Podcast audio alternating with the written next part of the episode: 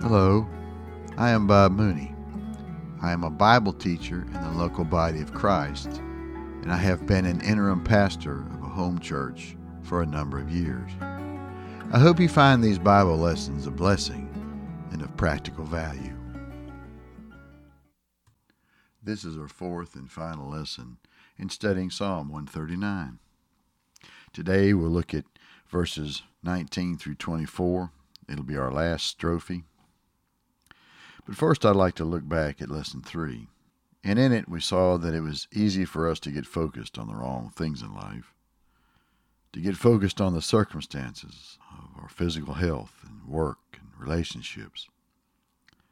Not that we shouldn't see and deal with these things, for we do live in a practical world. But too often we look at the circumstances and not enough on the one who controls them. As I've said before, focusing on God and not the circumstances is simply a learned behavior.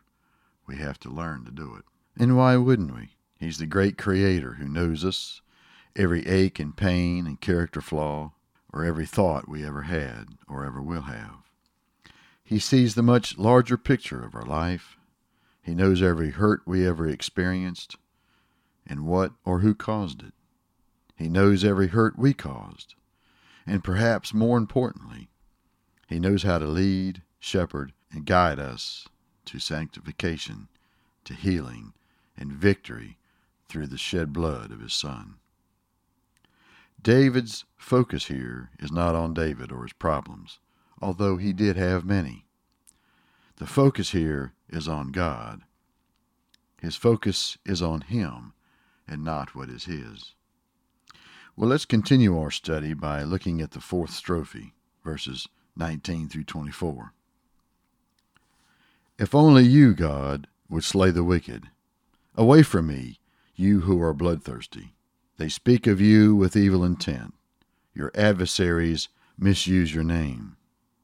Do I not hate those who hate you, Lord, and abhor those who are in rebellion against you? I have nothing but hatred for them. I count them mine enemies. Search me, God, and know my heart. Test me, and know my anxious thoughts. See if there's any offensive way in me, and lead me in the way everlasting. Well, let's look at verses 19 through 22. If only you, God, would slay the wicked. Away from me, you who are bloodthirsty. They speak of you with evil intent. Your adversaries misuse your name. Do I not hate those who hate you, Lord, and abhor those who are in rebellion against you? I have nothing but hatred for them. I count them mine enemies.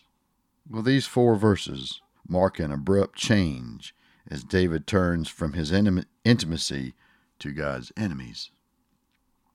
Since, not, since God knows all, he knows all about David's enemies as well.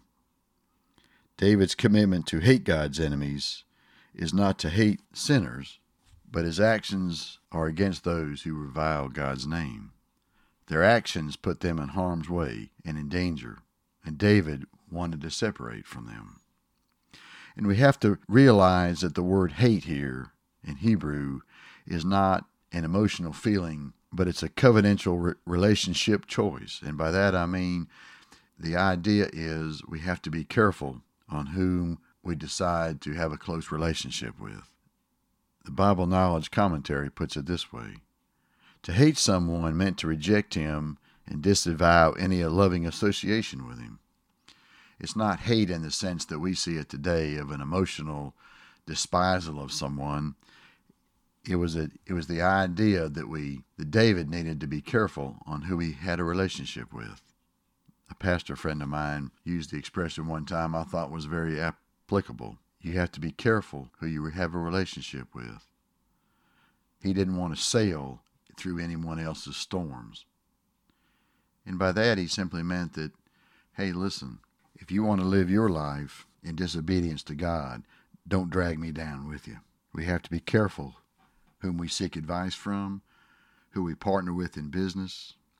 And for those single folks out there, be very careful who you date and who you look for in a mate make sure that the people we deal with by choice are godly people.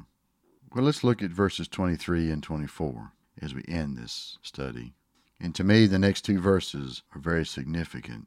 Search me, God, and know my heart. Test me and know my anxious thoughts.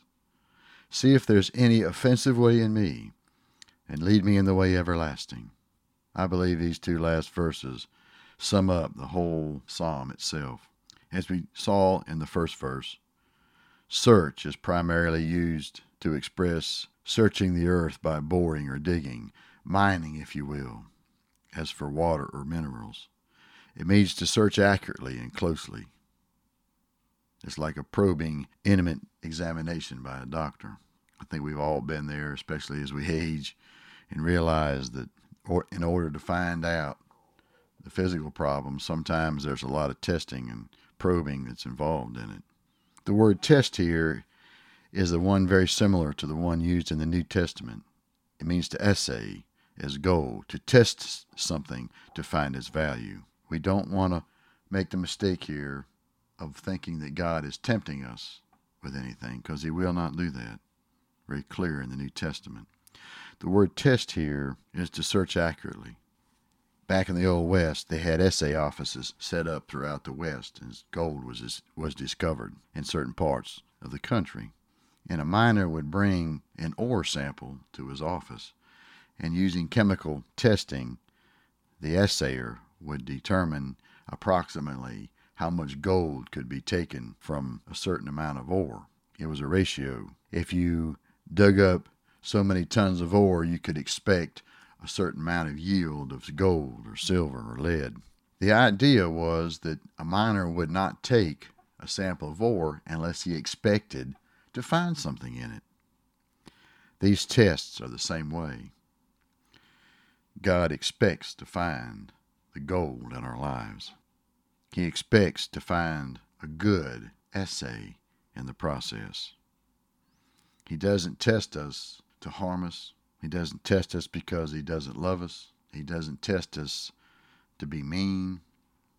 He tests us because he loves us. And he already knows the outcome. He already knows the gold that's inside our hearts.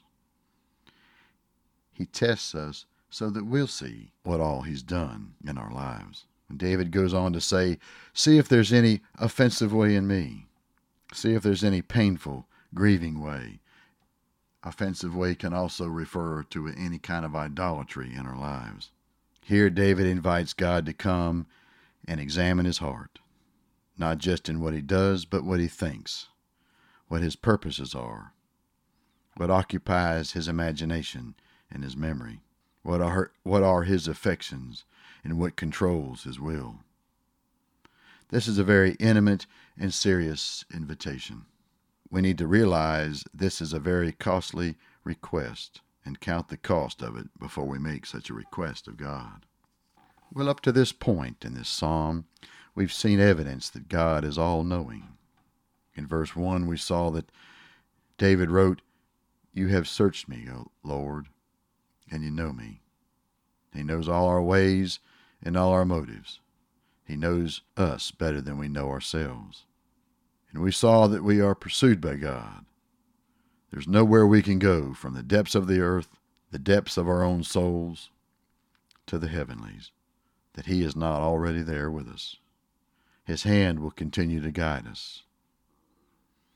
And we saw that we are fashioned by God, and He saw our, our unformed body. We are fearfully and wonderfully made because He fashioned us. He created us not for our pleasure, but for His. In the first section of this psalm, David already stated that God searched him and knew him. So, why this invitation to search him? Why test him? Here is yet another submissive invitation for God to search and test him. The test is not to reveal anything to God, for he, for he already knows David. The test here is to reveal David to David the assay results. In essence, here, David is inviting God to look into his heart and soul and remove all the obstacles that would interfere with the intimate relationship that he desires to have with the Lord. Only then can David be led by a, into a deeper relationship with him. And the same is true for us. Only a person who is either crazy or sincere will pray, Search me, God, and know my heart. Test me and know my anxious thoughts. See if there is any offensive way in me, and lead me in the way everlasting.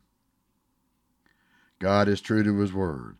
He will test, he will assay our hearts, even if that means he has to crush the ore, the self in us, to expose the gold, the character of Christ. It can be a difficult and sometimes painful process. David is saying here, Search me, God. Dig and bore into me and know my heart.